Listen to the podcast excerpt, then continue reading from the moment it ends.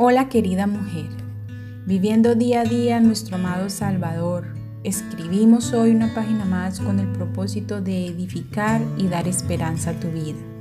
La reflexión de hoy se titula Ponte a cuentas con tu Salvador. Querida amiga, si nunca habías escuchado de Dios, del Señor Jesucristo y su perdón de pecados, tal vez te preguntarás, ¿y qué tiene que ver esto conmigo? Y yo te responderé que tiene que ver mucho tiene que ver con tu vida terrenal, o sea, aquí en la tierra.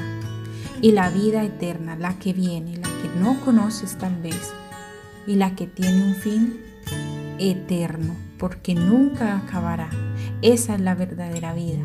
La que vivimos aquí es solo un puente. Si ya eres creyente, también es un llamado a ponerte a cuentas si existe algún pecado oculto.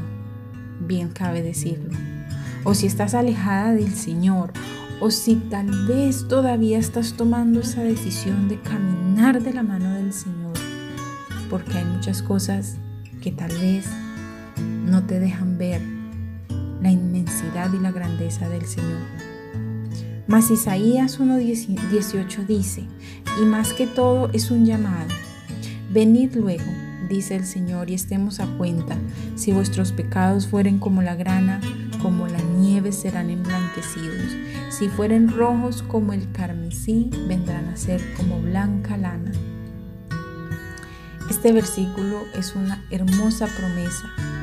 Es un llamado a reconciliarte con Dios, a estar a cuentas con Él. Pero también, como lo dije, es una promesa porque de ser rojos tus pecados pasan a ser blancos como la lana y como la nieve.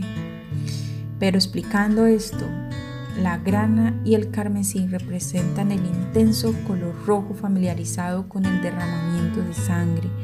La sangre es la vida. Mientras ésta se viva sin Dios, mantendrá en pecado, sirviendo al enemigo, y también representa la gravedad de los pecados, de ellos, de ellos los pecados. Mientras que la lana y la nieve poseen un color blanco puro en sí mismos, por lo tanto, si sigues la línea del razonamiento divino, serán limpios tus pecados, aun aquellos que consideran más sucios y ocultos, y disfrutarás del bien que Dios ha provisto para aquellos que vuelven la mirada a Él, de la bendición, de la bendición de estar con Él y ser cubierto o cubierta por Él. La razón divina aceptada por fe enseña que hay limpieza del pecado, que esta limpieza es totalmente opuesta a los méritos y esfuerzos humanos y que es tan solo por la redención que el Señor Jesús llevó a cabo derramando su sangre en la cruz. Aquí la sangre del Señor Jesucristo no significa pecado, sino el perdón total, la sangre que tenía que haber sido derramada de nosotros por ser culpables ante el pecado, mas la sangre de Cristo era pura, sin mancha, porque Él fue puro y siempre se mantuvo sin pecado. Por eso fue el sacrificio perfecto que satisfizo al Padre. Y hoy te, te pregunto, querida amiga, ¿estás dispuesta a tomar esa decisión? ¿Quién puede enumerar a las multitudes que han respondido a la invitación de Isaías 1.18? ¿Te sumarías a ella? Y esta invitación aún se oye resonar para todas aquellas y aquellos que anhelan el perdón de pecados y que anhelan restablecer la comunión con Dios.